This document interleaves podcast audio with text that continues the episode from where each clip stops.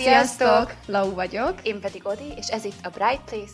Egy podcast a mentális egészségről, a pozitivitásról. És mindenről, amiről kényelmetlen beszélni.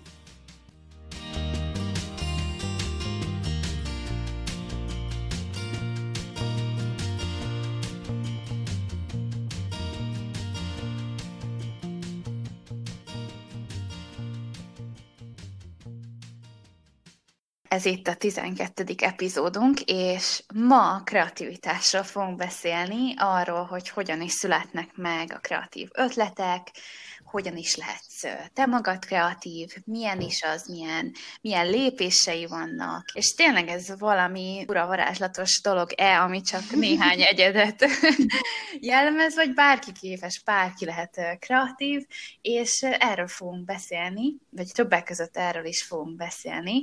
Szóval, először is, mik is azok a kreatív ötletek, vagy mit is nevezünk kreatív ötletnek? Hát definíció szerint ez egy olyan személyes és képzeletbeli, hát lényegében gondolkodási folyamat, amely új és hát meglepő megoldásokat talál. Én, én ezt mindig úgy képzeltem el, hogy új kapcsolatokat talál bizonyos dolgok között, amik eddig talán nem voltak, vagy eddig talán nem láttunk rá ezekre. Maga a kreatív ötletek, vagy a kreatív hát probléma megoldás, az ugye, hát az ilyen átlagos probléma megoldáshoz képest, ugye sokkal több és sokkal újabb megoldási módokat talál bizonyos problémákra, vagy, vagy ötleteket hoz felszínre. Igazából ez egy, ez egy nagyon különleges formája annak, hogy hogyan fogjuk fel a világot magunk körül.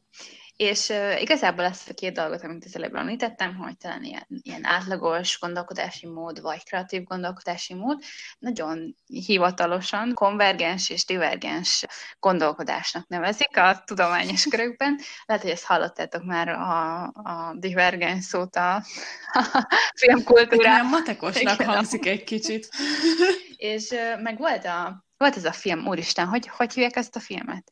Az, amiben az a, a csillagokban a csaj van? Divergent, igen. Na, ugyanez, igen, igen, igen. Beavatott.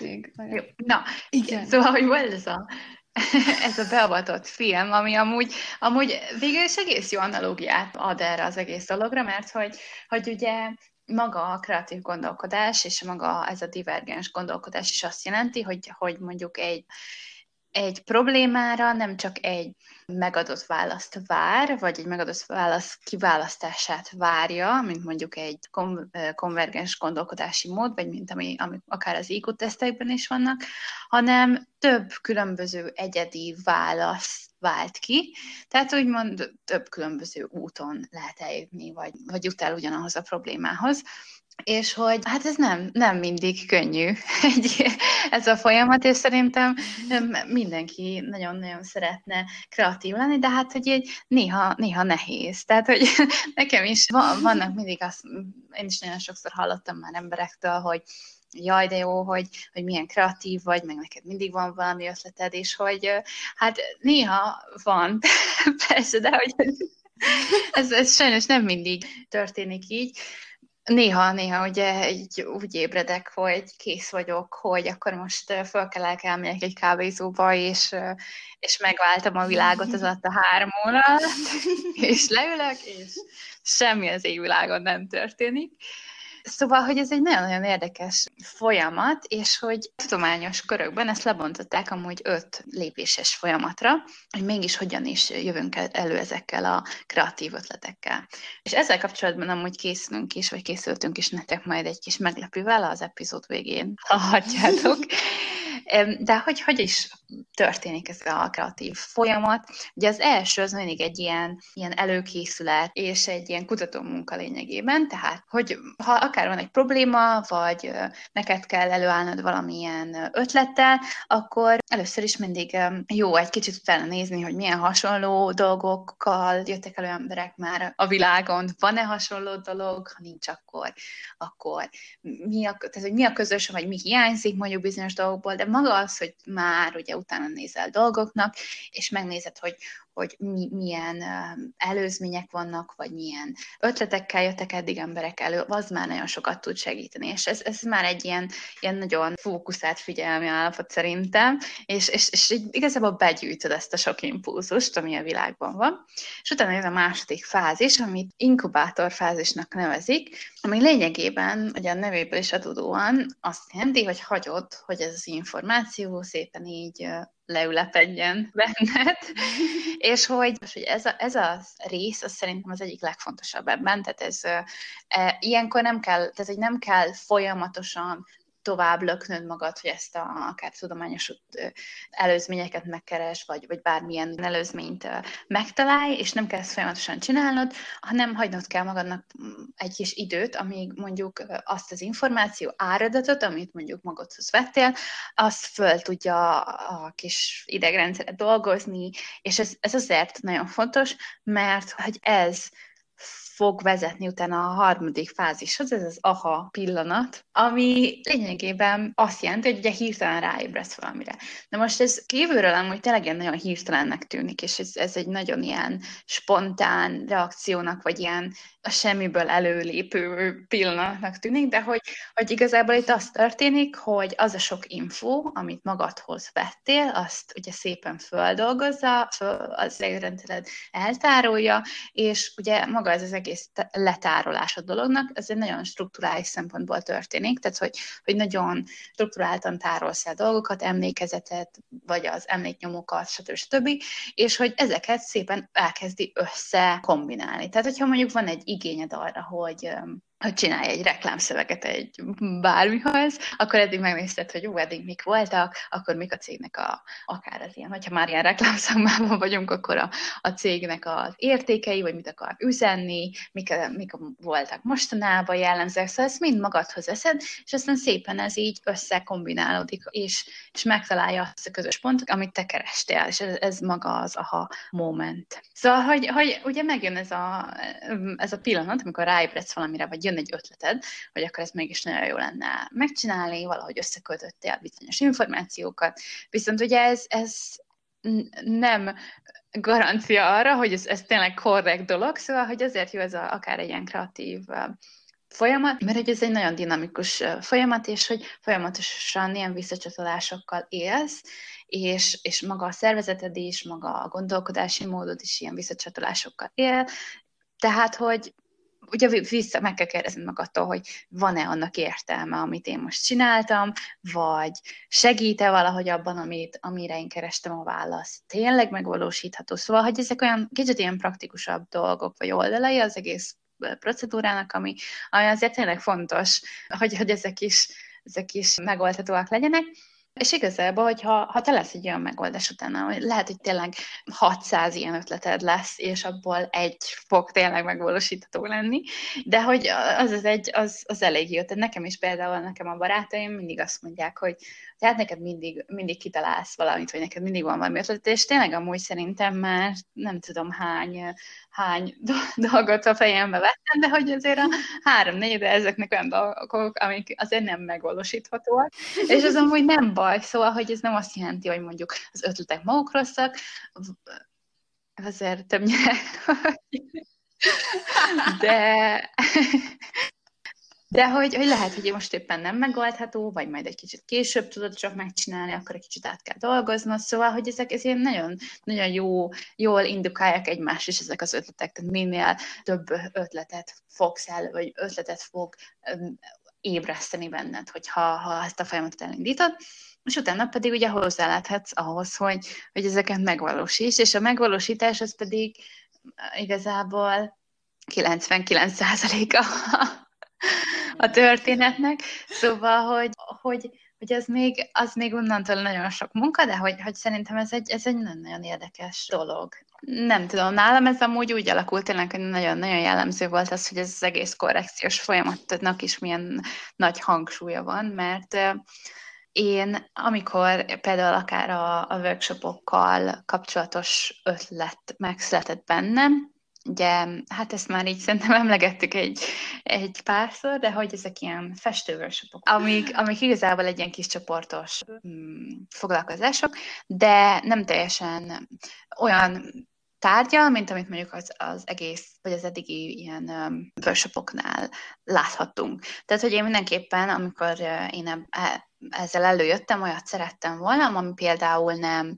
Tehát, hogy például az az első lépés talán az, hogy meg, megfogalmazod, hogy mit szeretnél konkrétan. És hogy amúgy ez, ez, vagy mik azok a jellemzői, amit te szeretnél tényleg konkrétan megtalálni abban a, az ötletben. Tehát például én úgy voltam, hogy én nagyon szeretnék ilyen kis csoportos foglalkozásokat csinálni, tényleg nem túl sok embernek, mert ugye nehéz koncentrálni sok emberre.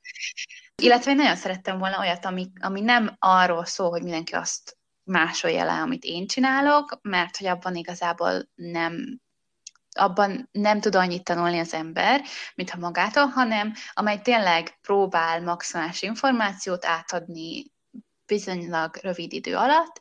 Tehát ehhez mondjuk kellett egy olyan mondjuk festés stílus, vagy, vagy öm, olyan médium, amit lehet használni, ami ezt segíti. És hogy például ezek az ilyen kritériumok vezettek el utána ahhoz, hogy ugye nagyon sok, sok dolognak utána néztem, utána néztem annak, hogy, hogy én mit szeretek csinálni, milyen médiumokat használtam eddig, és, és valahogy így találkozott össze nálam az, hogy, hogy viszonylag ilyen tanítós része is legyen akár egy workshopnak, illetve ezt a, ez az egész urban sketching folyamat, amit, amit lehet, hogy már hallottatok valahol erről, az ugye arról szól, hogy ezek nagyon gyors rajzok, és nincsen az a, az a nagyon elkötelezett elvárás a tökéletesség felé, mint ami mondjuk akár más stílusoknál esetleg megjelenhet, hanem ez tényleg egy ilyen, ilyen emléknyom lejegyzése lényegében, vagy egy, egy, egy tényleg utazásról szóló emlék, és, és főleg azért is jó um, akár vízfestéket használni, mert ugye ez maga az, az segíti, hogy, hogy nagyon jól lehet játszani vele, nagyon meglepő és nagyon meg, és szép eredmény jöhet ki belőle.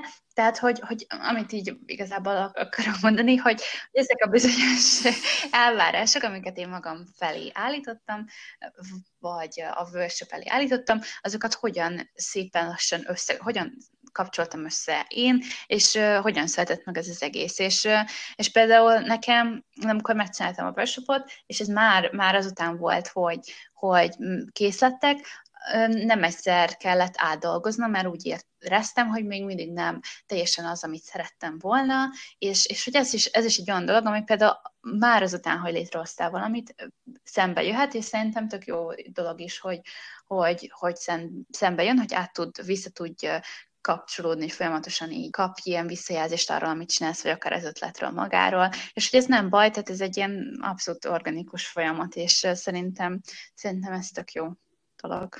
Így, a, amit Ady is említett a nagy meglepetésünk előtt, még egy pár fun fact-et szeretnék mondani, így arról, hogy, hogy a kreativitásnak milyen kapcsolata van a, a mentális egészséggel, meg hogy mégis, hogy ez a pszichológiához hogy jöhet. Már, már a pszichológusok már tök régóta foglalkoznak azzal, hogy, hogy ez a kettő hogy illik össze, és milyen kapcsolatban vannak egymással, és tök érdekes szerintem, hogy néhány híres művésznek, mint például, akiket szerintem így ismerhettek is, Van Gogh vagy Virginia Woolf, hogy nekik voltak mentális problémái, vagy halucinációi és hasonlók, ami szerintem, főleg Van Goghnál, szerintem meg is jelenik. És hogy szerintem ez kapcsolatban is lehet azzal, hogy, hogy van egy ilyen, hogy művészetterápia, mert hogy valószínűleg ezek az emberek azért használták, akár az írást, festészetet, bármit, Hogy, hogy ezekkel a dolgokkal meg tudjanak valahogy küzdeni. És én nem sok mindent tudok a művészetterápiáról, de szerintem amúgy tök hasznos, vagy van, van olyan, akinek ez segít, hát, hogy így, hogy nem szavakkal, hogy szavakkal nem tudja elmondani, hogy mi bántja, hanem kirajzolja magából. Persze, bármi. Hát meg szerintem, hogyha bármiféle ilyen akár rosszabb érzésünk van, vagy ellenérzésünk van egy, egy általános terápiával szemben, ez szerintem nagyon jó megoldás lehet. Gyerekeknél van még az, hogy ugye, hogy ők meg nyilván nem tudják úgy megfogalmazni a dolgokat, hogyha nem tudom, most mondok valami nagyon szélsőséges, egy családi bántalmazás van, vagy bármi, nincsen még olyan kapacitásuk, hogy ezt elmondják, de ez egy, egy gyerek rajztesztnél, ezt gyönyörűen ki tud jönni. Igen, szóval. Igen. Illetve van a pszichológiának egy olyan Hát ágazata igazából a pozitív pszichológia, ugye ami az erősségeiddel és a, hát a személyiségednek a pozitív részeivel foglalkozik, és van egy kérdőív, amiben huszonnégy erősség van felsorolva, és a kreativitás is beletartozik, szóval ez igazából egy erősségnek számít. Hogyha ezt, amit ki akarjátok tölteni, ezt szerintem egy nagyon jó teszt. Akkor menjetek a via karakter pont org-ra, és ott, ott ki tudjátok tölteni amúgy, hogy, hogy milyen, milyen ugye, erősségeitek vannak, vagy mik azok, amik leginkább fókuszban vannak, szóval töltsétek ki. Igen. Én már kitöltöttem, és nekem volt, hogy szeretet, appreciation of beauty and excellence, honesty, social intelligence, az az első négy, és a kreativitásnak ott van tizenkilenc.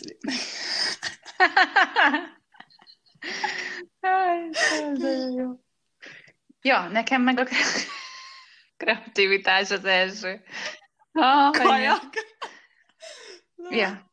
Kiegészítjük. Így van. Nekem a kreativitás, meg a remény, meg az őszintesség. Nekem. Igen, a következő fun fact, így egy kis kitérő után.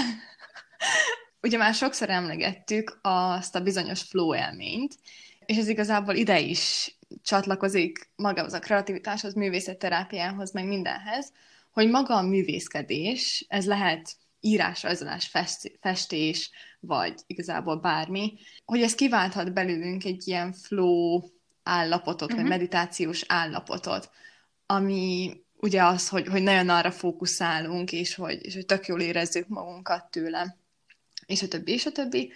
És a Harvardon nagyon okos kutatók azt találták, hogy ezek az állapotok, ez a flow élmény megváltoztathatja az agyadnak az egyik, hát az úgynevezett szürke állományát, és hogy ezek a változások hozzájárulhatnak ahhoz, hogy, hogy tartósan jobb hangulatod legyen, javítja a memóriádat, és, és, és, és kevesebbet is stresszelsz, vagy a stressz szinted is csökken ezeknek a változásoknak a következtében. Plusz még egy fun fact, nem csak a mentális, de a fizikai egészséget is javítja a kreativitás.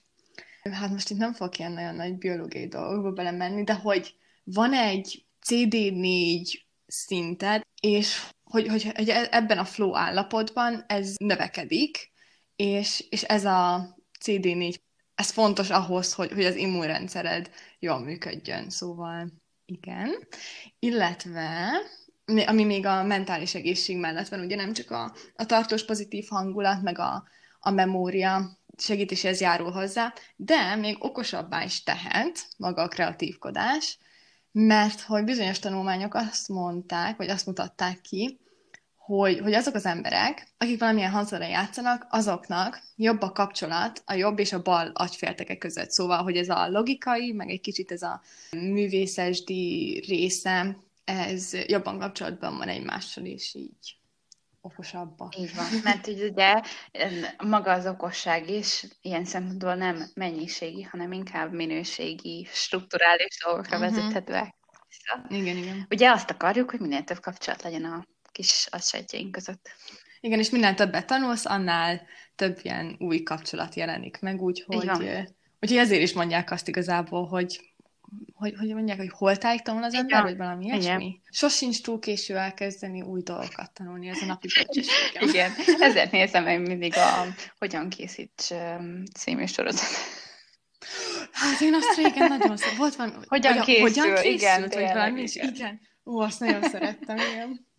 Így, így egy utolsó pontnak, hogy a kreativitást hogy használják fel egy ilyen terápiás beállításban. Nagyon sok terapeuta szokta azt ajánlani, hogy valamiféle naplót vezessünk. Mm-hmm. Ugye azt egy pár epizóddal korábban is mondtuk, hogy egy gondolatnapló esetleg, vagy van egy borderline személyiségzavaros youtuber, akit követek, és ő ilyen hálanaplót vezet, hogy, hogy aznap miért hálás, és hogyha csak annyit is ír le, hogy nem tudom, én játszottam a kutyámmal, vagy bármi, de hogy, hogy arra fókuszál, hogy legalább egy dolgot, ami jó volt, mm-hmm. vele történt, és akkor azt leírjam. Ez tök jó. Úgyhogy, úgyhogy ezek tökre tudnak szerintem segíteni, és ez nem csak a, az írással lehet így is, hanem nem tudom, lefestesz valamit, vagy lerajzolsz valamit, vagy bármi ilyesmi, és akkor ugyanezeket a hatásokat mm-hmm. vált ki. Igen, igen. Ennyi. Szóval, hogy így, így nagyon tud segíteni abban is, hogy kifejezd magad, meg hogy csak. Rám például nem, hogy én, én azért szoktam elkezdeni a legtöbb ilyen kreatív foglalkozásra, vagy kreatív ötletet, mert rám amúgy nagyon ilyen nyugtatólag hat. És ugye olyan, én úgy szeretek így elkészítgetni valamit, tehát akár, meg ugyanez van amúgy, hogyha mondjuk elmegyek akár manikűröshöz, vagy, vagy látok egy virágkötőt, vagy nem tudom, és így le, leülök, vagy le, ott állok, és el tudom órákig néz, nézni, és amit ők ott csinálgatnak, és, és teljesen le vagyok kötve. Én nagyon szeretem az olyan videókat, amikor így timeless-be felgyorsítják Jaj, a dolgokat, hogy nem tudom, hogy csak annyit is, hogy kitakarítanak egy szobát, és így úgy el tudom bámulni, hogy ott olyan, nem tudom, satisfying. Igen. Szerintem engem ott lehetne hagyni egy napra, egy ilyenekkel felvételzve. Ma is hoztunk nektek egy vendéget, most, most tele vagyunk vendégekkel. Fekete Gréta van itt velünk, és rá is bíznám azt, hogy, hogy elmondja, hogy, hogy mit lehet róla tudni. Kérlek, hogyha bemutatod magad. Rendben. Sziasztok, Fekete Gréta vagyok, és hát amit most ma tudni lehet rólam tulajdonképpen, hogy én a Pantu Design táskamárkának vagyok a tulajdonosa, tulajdonképpen a tervezője és az alkotója is egy személyben, mert egyenlőre egyedül csinálom. Én möbölből tervezek és készítek táskákat. Már egészen, hát igazából már több mint egy éve csak ezzel foglalkozom. Egyébként előtte egy reklámügynökségnél dolgoztam, mint account manager. Itt a fő feladatom a kreatív csapatnak a koordinálása volt, és az ügyfélkapcsolattartás, de egyébként pedig én kétezer-tizenhétben bábszínészként diplomáztam, szóval így három területről is, vagy területről is meg tudom közelíteni ezt a mai témát, úgy gondolom, mert ugye a színház, a reklámügynökség és maga a táskatervezés is egy kreatív szakma, az én meglátásom szerint. Csak mindegyik nagyon, nagyon más irányból közelíti meg ezt a témát. Hát ez amúgy, amúgy nagyon érdekes szerintem, akkor, akkor kezdjük is a, a bábot. Mi vezetett oda, és mi, mi volt az, a, az az oldala, ami igazán megfogott, és, és mi, hogyan is jutott el, jutott el utána akár az ügynökséghez? Hát ez nagyon régről indult igazából. Én nyolc éves koromban engem elvitt az anyukám egy, egy ilyen gyerekszínációs előadásra, hogy Mici Mackót játszották egyébként gyerekek. Ültem, és így mondtam neki, hogy hát ez mennyire klassz, és hogy ilyet én is, én is szeretnék csinálni, és pont ebben az évben elindult akkor az általános iskolámban egy ilyen színjátszókör, ahol beirattak, és akkor én ott tulajdonképpen nyolc éves koromban ezzel így találkoztam, ezzel a színházasdival, vagy színjátszással, meg a kiskorban azért még nem, nem színészetnek hívjuk ezt, ez inkább egy ilyen készségfejlesztő kreatív szakkör volt tulajdonképpen, de ezt színjátszókörnek hívták, és én ott nagyon beleszerettem, és tulajdonképpen az egész általános iskola alatt jártam erre, mint külön foglalkozás, tulajdonképpen így a hobbim volt, és itt már meg is született bennem a döntés, hogy én továbbra is ezzel szeretnék foglalkozni, és hogy én színész szeretnék lenni, és így alakítottam aztán tovább az életemet, mert én Debrecenbe jártam aztán gimnáziumba, az Ady Endre Gimnáziumba, ahol szintén drámatagozatra jártam, és utána pedig a Színművészeti Egyetemre jártam, bár nem Budapesten, hanem én Erdélyben, Marosvásárhelyen végeztem egyébként ezt a bábszínész szakot, de tulajdonképpen úgy jutottam idáig, hogy én nyolc éves koromban elhatároztam, hogy én színész akarok lenni, és koronától kezdve én, én tulajdonképpen ezt tanultam, meg ezt csináltam. De jó lenne, hogyha nekem is lenne ennyi kitartásom. Én, én is ezen gondolkoztam, amúgy, hogy, hogy ilyen hamar megálmodni az életemet, és tök jó lenne. Nagyon jó. Nagyon jó. De hát aztán látjátok, hogy most már mi is ezt csinálom, de elmesélem, hogy hogyan jutott ez idáig. És ugye én kétezer-tizenhétben lediplomáztam, és aztán dolgoztam is bábszínészként Debrecenben, a Vojtina bábszínházban, és imádtam. Mm-hmm. Nagyon jó volt. Aztán igazából én magánéleti dolgok miatt úgy döntött, a párommal, hogy Budapestre költözünk, meg igazából én is akartam. Most öm, ennek több oka is volt, tehát nyilván a színházunk is van árnyoldala, meg van egy nagyon szép oldala tulajdonképpen. Minden esetre én úgy döntöttem, hogy Budapestre költözöm, és itt már tulajdonképpen tudatosan nem kerestem állást színházban, hanem egy egészen más irányba akartam elmenni. Nagyon, nagyon jó dolog szerintem a színészet, meg nagyon izgalmas, uh-huh. de én azt gondolom, hogy az egész életedet alá kell rendelni a színháznak, és én nekem ez így nem nagyon ment át.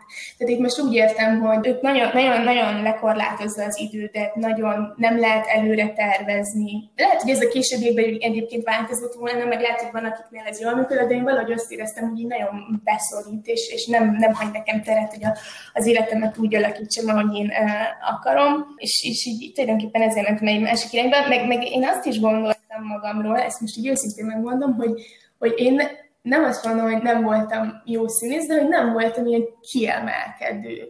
És azt gondoltam, hogyha, hogy, hogy nem akarok egy középszerű színész lenni, mert lehet, hogy van valami, amiben viszont kiváló lehetek, és akkor mellegyek egy középszerű színész. Tehát ez egy ilyen nagyon állandólt folyamat volt, ez ideig amúgy nem mondom, hogy vártam, de ezért így hiányzott, meg leginkább a közeg nagyon ami hiányzott, de aztán ez így idővel átalakult, és most már a táskatervezés az ilyen szerelmemmé vált, majd elmesélek nektek. De a lényeg a lényeg, hogy utána én egy reklámügynökségnál kezdtem el dolgozni, így dolgoztam két évig. Ugye itt a kreatív csapatnak a koordinálása volt az én feladatom, ilyen brainstormingokat tartsak, így iránymutassak ilyen kreatív ötletek is kapcsán. Ugye itt ez azért érdekes, mert például a színházban ugye a kreativitás az egy gyakorlati és elméleti dolgot is jelentett, mert ugye észben nagyon ott kellett lenni, hirtelen kellett reagálni helyzetekre, hogyha ilyen improvizációs dolgok voltak, akár a színpadon, vagy akár egy-egy gyakorlatban. Amíg a reklámügynökségnél inkább ez csak egy ilyen elméleti síkon mozgott, mert ugye ott ilyen, tulajdonképpen ilyen különféle tapasztalatokat kellett összekapcsolni, és úgy alkotni valami újat, de egy konkrét témára. Mert például most itt ugye mondjuk dolgozol, nem tudom, valamilyen cégnek, és akkor van egy adott termék, és kifejezetten arra a termékre, kifejezetten abban a témában kell valami szuperütőset kitalálni, és ez egyébként nagyon uh, nehéz, és itt... Uh, Itt az a nagy különbség egyébként a színház meg a reklámügynökség között, hogy itt a reklámügynökségben nagyon túlterheltek egyébként az emberek, és, és bár ez egy nagyon kreatív szakma, meg nagyon jó dolgokat ki lehet találni, de van egy ilyen nagyon erős nyomás a határidők miatt, és azért sokszor én bevallom, úgy voltam vele, hogy csak legyünk már túl rajta, mm. jó lesz, azt találjuk, és akkor ez, ez meg megöli nagyon ezt a kreatív gondolkodást, hogy ott tényleg ki lehetett volna találni, ami nagyon szuper, csak egyszerűen ott volt minden annyi dolog mögöttem, hogy, hogy mindegy, csak, csak éljen túl a napot. Ez azért a színházban nincs meg, a táskatervezésben abszolút nincs meg. Úgy gondolod, hogy, hogy ez, a, ez az idői nyomás akkor, akkor igazából hátráltatja magát a kreatív, vagy hátráltatta a kreatív folyamatot? Szerintem abszolút hátráltatja, mert, mert szerintem a kreativitás az nem olyan, hogy leülsz, és akkor azt mondom, hogy na, én most kettőtől négyig szuper kreatív leszek, aztán elmegyek kávézni, hogy ez így annyira, annyira nem működik szerintem. És ugye ott, ott meg az volt, hogy de ott le kell adni az anyagot, és ezt meg is kell csinálni, mondjuk négy óráig, tehát korábban kettőre ki kellene találni, vagy mi lesz az, ami négykor le van adva. És ez így hát nem feltétlenül jó. Szerintem, mert hát tényleg, ha most pont esetleg a saját életedben van valami, ami esetleg negatív, vagy most nem, nem úgy pöröksz, nem úgy keltél, nem olyan az idő, akkor nem feltétlenül jönnek azok a jó ötletek, hanem jön mindenféle ötlet, aztán lehet van köztük jó, hát, hogy pont nincsen egyébként. A színházban meg ugye a színészet, az meg egy ilyen, a, nem is tudom, ez egy ilyen non-stop kreativitást igényel az ember, de ne, nem tudom, tehát én szerintem az a jó színész, aki, akinek az adja tulajdonképpen ebből pörög mindig, vagy én akiket ismerek, és ilyen nagyon jó színésznek tartok, így azt láttam, hogy az egész lényéből árad ez, hogy ő így ezzel foglalkozik, és ugye ilyen nap, minden napokban is ilyen éberebben reagál helyzetekre. Most az ember beszéltem. Igen, abszolút. Azon gondolkodtam igazából közben, hogy mondtad, hogy, hogy vajon szerinted milyen feltételei lehetnek annak, hogy, hogy, hogy egy ilyen kreatív folyamatot el tudj indítani, vagy mi, milyen helyzetek, vagy milyen uh, körülmények szükségesek ahhoz, hogy eleve mondjuk ahhoz, hogy, hogy le tudj ülni, és, és elő tudj állni egy ilyen ötlettel, az, az így meg tudjon valósulni. Hát ez most kérdés, hogy egyedül, vagy csoportban gondolkozunk uh-huh. egy kreatív ötlet kapcsán.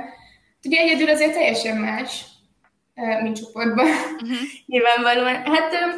Mondjuk, ha csoportban vagyunk, és egy irányba kell gondolkoznunk, akkor az nagyon fontos, hogy mindenki megérkezzen, úgymond a gondol, gondolataiba ahhoz a témához, tehát hogy nem mással foglalkozzon, hanem, hanem tényleg arra koncentráljon, és hogy mondjuk legyen egy ember, aki összefoglalja az irányt, uh-huh. és így megpróbálja egy gondolatokat így egy irányba frissülni persze, és meg az is nagyon fontos szerintem, hogy nem kell félni attól, hogy valakinek rossz ötlete van, mert ez inkább egy ilyen tág asszociációs dologként, aki jól működik, tehát hogy valaki bedob egy ötletet, még ha rossz is, akkor lehet, hogy a másiknak egy tök jó ötlet jön elő abból, úgyhogy szerintem nem szabad hagyni, hogy gátlásaink legyenek, hanem, hanem így nagyon lazán domálni az ötleteket, és azért ugye ez kell olyan a lépkör, ami, ami megbízható. Na, ez amúgy annyira érdekes, amit pont mondtál te, és én azt hiszem, láttam egyszer erről egy ilyen TED Talkot, hogy kisgyerekekkel azt a, az ilyen hát feladatot csináltatták meg, hogy voltak valamilyen ilyen innovációs ötlettel kellett előállniuk, hogy ilyen étterem ötletet állíthattak elő, és, és ugye volt, akinek így ne, nem annyira jó ötlete volt, vagy, vagy nem annyira jó ötletnek címkészte ő ezt, és utána csak azokat fogták meg, amik, amiket mondjuk akár egy ilyen nem jó ötletnek címkéztek, és az volt a feladat, hogy ezt egy jó ötletté átalakítsák, hogy ebből hogyan lehet így növekedni, és ugye szerintem rettentő érdekes, hogy, hogy amúgy van-e olyan, hogy rossz ötlet, vagy, vagy, csak, vagy, csak, vagy csak egy olyan ötlet van, ami, ami, ami még átdolgozásra kerül, vagy, vagy, vagy más feladat megoldására jó. Szóval, hogy ez, ez nagyon-nagyon érdekes, amit te is mondtál. Igen, ez szerintem nagyon tág, mert szerintem egyébként van olyan, hogy rossz ötlet, mert... mert uh, nyilván ez témafüggő, de mondjuk vannak dolgok, amiket nem érdemes érinteni, de ugyanakkor meg valahol nincs rossz ötlet, mert mindent valamilyen módon tovább lehet gondolni, de egyébként szerintem a kreativitás az abszolút egy tanulható, és abszolút egy fejleszthető dolog. Ugye én, én, én ugye nyolc éves koromtól kezdve folyamatosan ilyen későbbfejlesztő drámajátékokkal játszottam, találtam is ki, meg egyébként én tanítottam is gyerekeket, mert van egy ilyen pedagógus diplomám. De jó.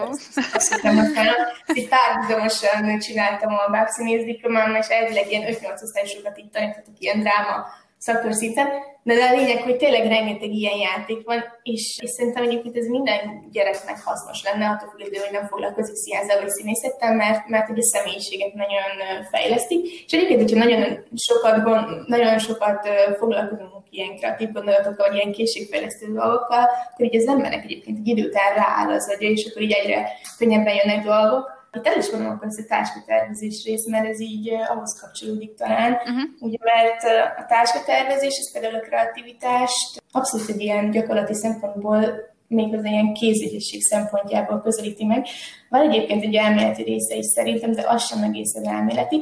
Itt ez alatt azt értem, hogy mondjuk elméletbe kitalálom azt, hogy én milyen táskát szeretnék tervezni, és mondjuk tökre kitaláltam, hogy hogy nézzen ki, meg Meg, meg hol legyenek a zsebei, meg hogy álljon össze, de itt jön be a mégsem elméleti rész, mert, mert ugye ezt utána ki kell próbálnom a gyakorlatba, és például jártam már, úgyhogy kitaláltam egy táskát, és egyszerűen mondjuk, mondjuk nem, nem fér bele az a méretű füzet, amit én akartam, de ez sokszor elvás, hogy beleférjen egy á négyes méret, ezt, ezt az emberek valahogy így igénylik egyébként.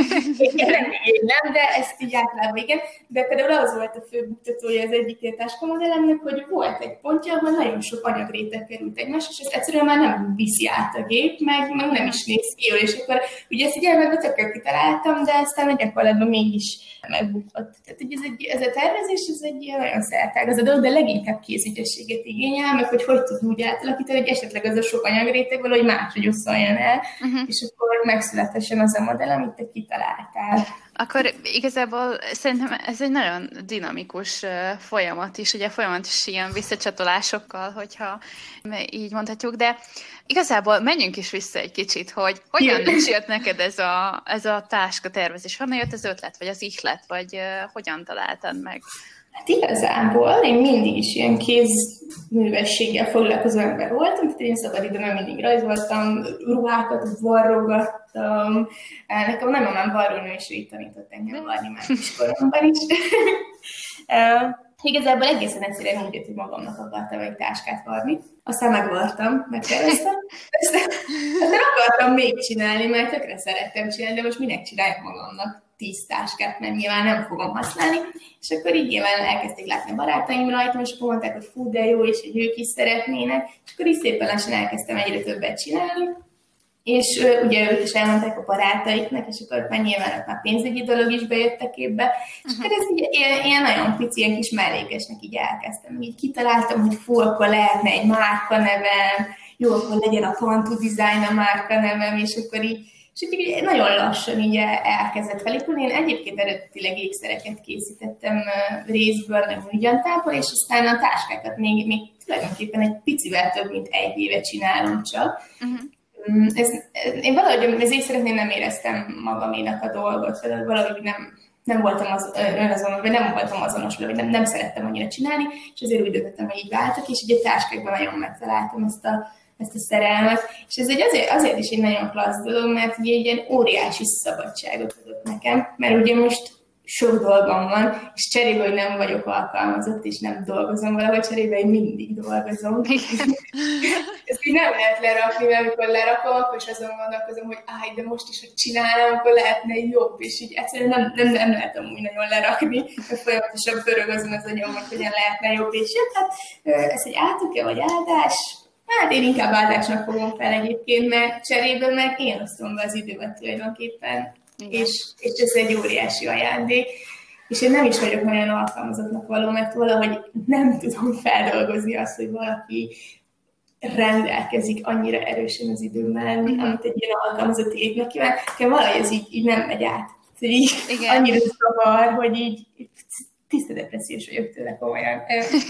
Nem tudom, hogy ezzel mások is így vannak, de én engem így nagyon. Én is pont ezt akartam így hozzáfűzni, hogy ne- nekem amúgy ilyen workshopjaim voltak, meg vannak, most éppen nincsenek szegények, de pont ilyen, hát ilyen festő workshopjaim voltak, és, és nekem is amúgy abszolút ez volt a tapasztalatom, meg talán kicsit az, hogy hogyha már egyszer így dolgozol magadnak, meg a saját projektjeiden, akkor így teljesen átértékelődik talán benned az, hogy, hogy milyen az, hogyha valaki más álmáért dolgozol, és utána, hogyha már saját, tehát hogyha ha már azt nem érzed magadénak, az, az már nagyon fura, és oda már nagyon fura visszamenni. Igen, igen. igen. Csak tényleg furcsa lenne visszamenni.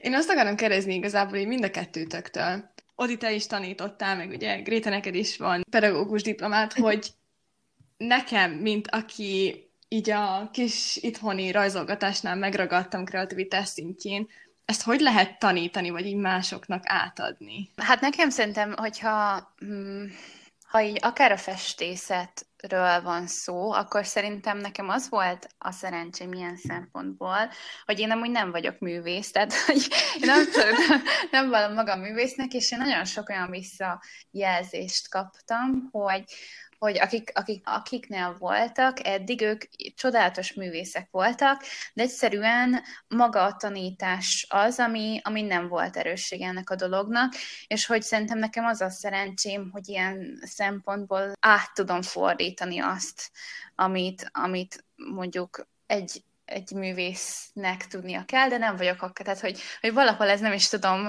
lehet abból fakad, hogy, hogy tényleg nem...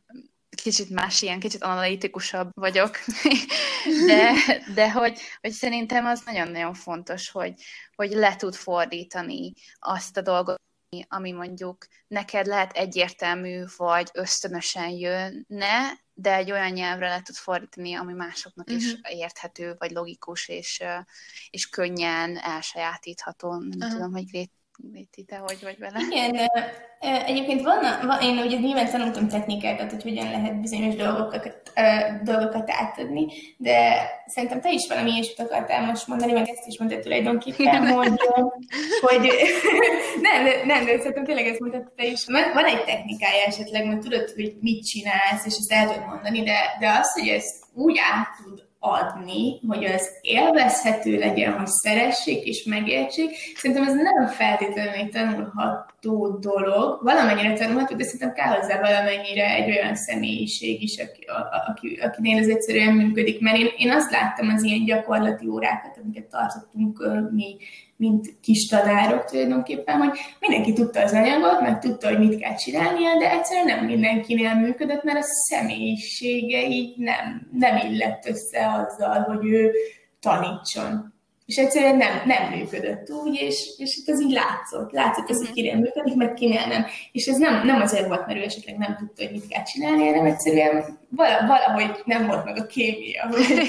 Igen. Szerintem a... nem, nem való mindenki tanárnak, uh-huh. hiába lediplomázott esetleg tanárként. Igen, amúgy szerintem ez is, amit mondtál, hogy szóval valószínűleg nekem az is segít, hogy pszichológusnak készülök, és hogy, hogy effektívnek az az alapja, hogy, hogy tudj hallgatni, vagy tud meghallgatni az embereket is azt, hogy mm-hmm. ők mit várnak el, vagy, vagy mi, milyenek ők, vagy mit akarnak mondani, vagy mit akarnak kapni mondjuk attól az élménytől, a, amiben benne vannak, vagy mik azok a, a problémák, amikkel éppen szembesülnek. Tehát, hogy például nálunk, meg, meg lehet, hogy ez így nálatok is így volt, de hogy például hozzám sok olyan ember jött, aki aki még soha nem rajz, vagy lehet, hogy utoljára talán általános iskolába rajzolt, és hogy, hogy ez maga az a tudat, hogy, hogy ő nem tud, vagy nincsen ilyen a képzettsége, annyi, akkora stresszt okozott, és maga az, az volt ilyen, ilyen rettentő hosszas folyamat, hogy ezt a perfekcionizmust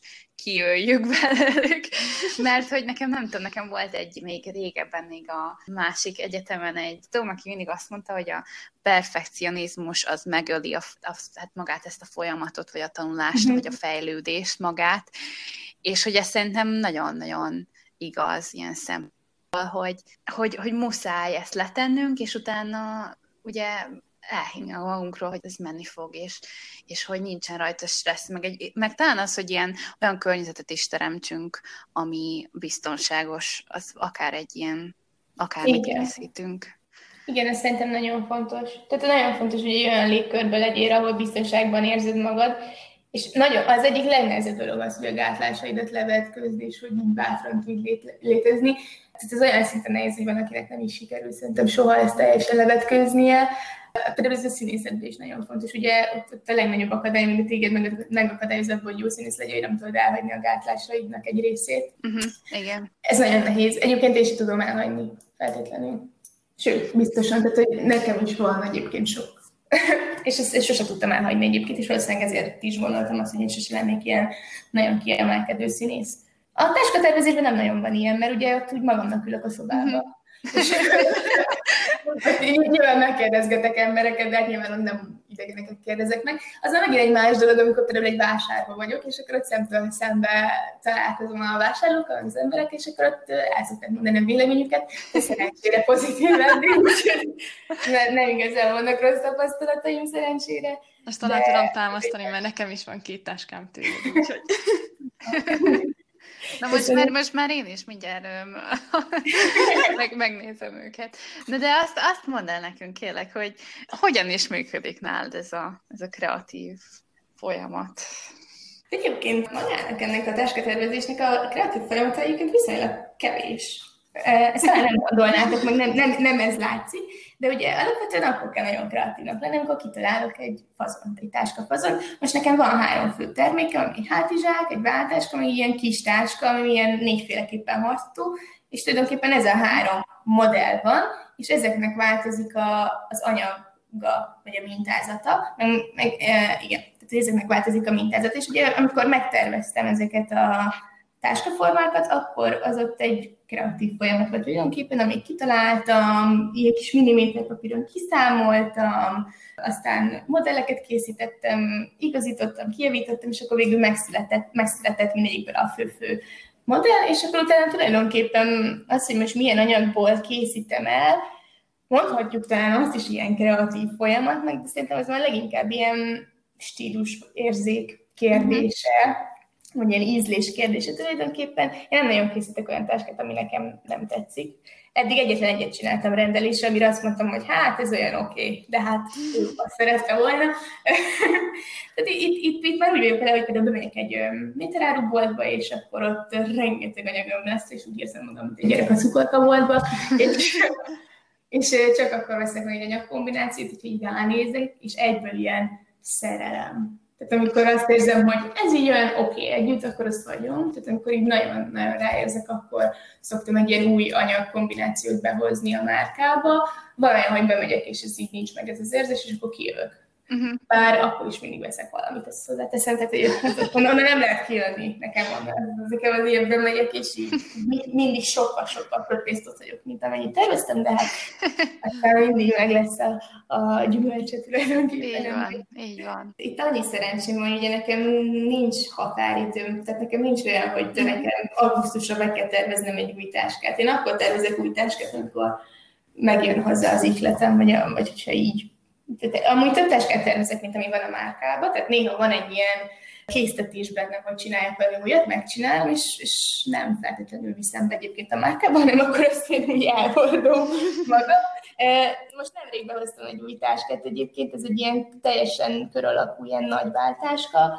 Azt most valószínűleg, tehát tulajdonképpen ezzel már négy fő termékem van, de, de hogy én így nem, nem vagyok beszerítem, mint például egy író. Tehát például egy írónak lehet, hogy van ilyen alkotói válsága, hogy nem tudja megírni a könyv folytatását, vagy nem tudja egy... Nem, tudom, nem tud egy új könyvbe belekezdeni, de nekem így ez nem nagyon van, mert ugye ott vannak a kész modelleim, és akkor max addig csinálom őket újra, meg újra, meg újra, amíg nem jön valami más, valami új ötlet. De egyébként nem gondolom azt, hogy, hogy akkor jó egy márka, hogyha rengetegféle terméke van. Tehát szerintem két termékkel is el lehet futtatni egy márkát nagyon jól, csak az már a marketing kérdés, hogy ez hogy működik. Úgyhogy ez az már egy teljesen más része ennek.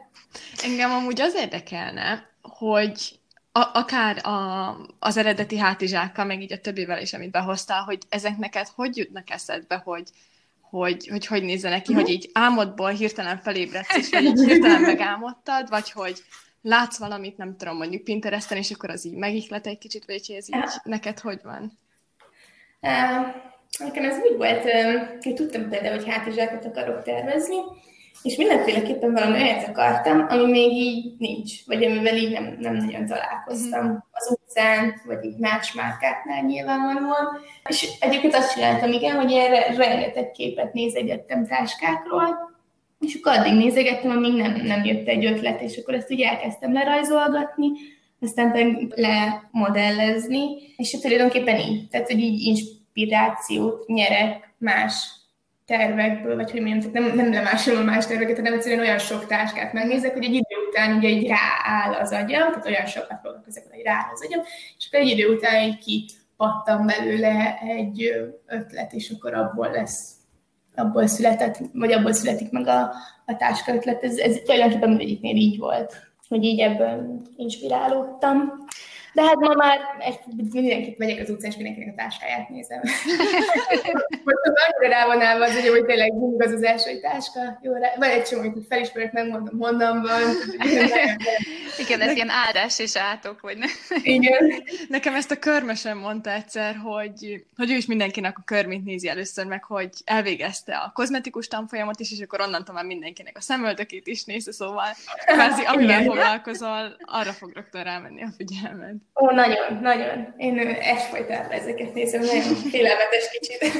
Néha utána is fordulok, tudni, hogy az embereknek az utcán, de csak az, hogy a táskáját megnézem. Igen, amúgy még azt, azt akartam kérdezni az előbb, hogy mondtad, hogy mások is, tehát hogy rendelésre is készítesz táskát, tehát hogy effektíven mások is jöhetnek hozzád ötletekkel? Ja, igen, nekem van, van egy ilyen tervez magad részlegem. Tulajdonképpen az Instagram profilomon van egy ilyen highlight-ba kiemelve, és akkor ott, ott végig van vezetve ez a folyamat, tehát úgy néz ki, hogy a hátizsákot lehet megtervezni, és ez úgy néz ki, hogy kiválasztatja az alapszínt, ugye a táskám, a táskám úgy néz ki, hogy alapvetően van egy táskának egy alapszíne, és a középen van egy ilyen háromszög alakba egy ilyen mintás rész. Az én hátizsákim egy ilyen kicsit ilyen kerekded, de mégse kerek, négyzetes, de mégsem az. Szóval nehéz elmondani, és akkor egy katica bogárhoz hasonlítják egyébként. Amúgy tényleg. Igen, igen, ahhoz szokták hasonlítani, mert a tervezésnél ez abszolút nem, nem, nem volt az én fejemben, hogy arra hasonlítani, és akkor tulajdonképpen így két fő részből el, ugye a, a mintás rész, meg az alapszín, és akkor így végig van vezetve ott a, a highlight-ba, hogy kiválasztatod az alapszínt, kiválasztatod hozzá a mintát, és akkor én az alapján elkészítem neked a táskát, és akkor ott nagyon sokféle anyagkombinációt ki lehet alakítani, és akkor így meg tudják maguknak tervezni a, a vásárlók az saját ízlésük szerint. Tulajdonképpen már nagyon-nagyon sokféle anyagból lehet válogatni, nyilván nem található meg minden az én kínálatomban, mert hát annyi végtelen a variáció tárháza, és nem tudom el mindent. Klaudnak is csináltam úgy olyat, hogy ő hozott anyagot a dekor résznek, és akkor azt illesztettük be a táskába, mert egyébként ilyet is lehet csinálni, mert hát miért ne? Volt már olyan, hogy szembe jött veled egy saját táskád? Hogy így igen. Hátrafordultál megnézni valakinek a táskát, és akkor ott volt a tiéd. Igen, és olyan jó volt. Egyébként nagyon ritkán látom. Azt hiszem, hogy egy... szoktam ilyen designer vásárokon lenni, és akkor ott amúgy sokat láttam, de szerintem az nem ér, mert az kifejezetten olyan tér, ahol láthatod. De volt már igen, hogy, hogy így láttam az utcán. Azt hiszem, hogy így kétszer, és akkor nagyon boldog voltam. De szoktam látni az ismerőseim, amúgy ők szoktak mondani, hogy gyakrabban látják. Mert nagyon, viszonylag már nagyon sokat eladtam, amúgy is nem, nem, annyira nem szokott szembe jönni, de, de nagy öröm, mikor igen. De a barátaid ilyen lesi fotókat készítenek emberekről az utcán. Volt már, volt már ilyen.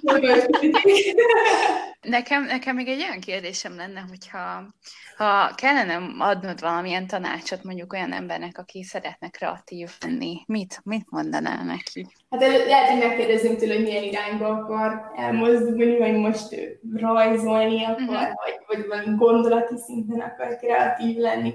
Hát tulajdonképpen szerintem azt tanácsolnám neki, hogy az adott témába vagy irányba, amit így kigondolt ezzel kapcsolatban, nagyon, nagyon sok anyagot nézzen, hát közönképpen az interneten elsősorban, mert aztán végtelen mennyiség van, vagy akár járjon el kiállításokra, amikor sétál az utcán, akkor állítsa rá az agyát, hogy így ugye, amit lát az utcán, azt nem tudja akár hozzákapcsolni ahhoz a témához, és akkor így egyszerűen, szerintem ez tényleg úgy működik, hogyha eleget foglalkozol vele, mert nagyon sokat gondolkozol rajta, akkor így egyszerűen inkább rá fog állni az agyad, és akkor előbb-utóbb abból mindig, mindig kipattam valami.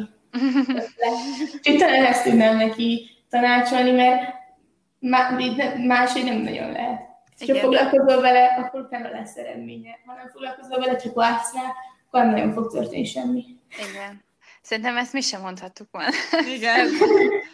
Hogyha ezzel kapcsolatban szeretnétek elmondani a véleményeteket, illetve hogyha bármilyen segítség lenne szükségetek, akkor az A Bright Place Podcast kukac gmail pont com e-mail címen várjuk az üzeneteiteket, illetve megtaláltok Instagramon is, ugyanezen a néven. Köszönjük, hogy velünk tartottatok, és találkozunk a következő epizódban. Sziasztok! Kreatív, kiteljesülsz is. Ez a... Akkor elhelyezkedek a székben. Nem. Story time. Ja, Istenem. Téged szeretnélek idézni. Ezt tudni fogom, ezt úgy is én írtam. Angolul tudom.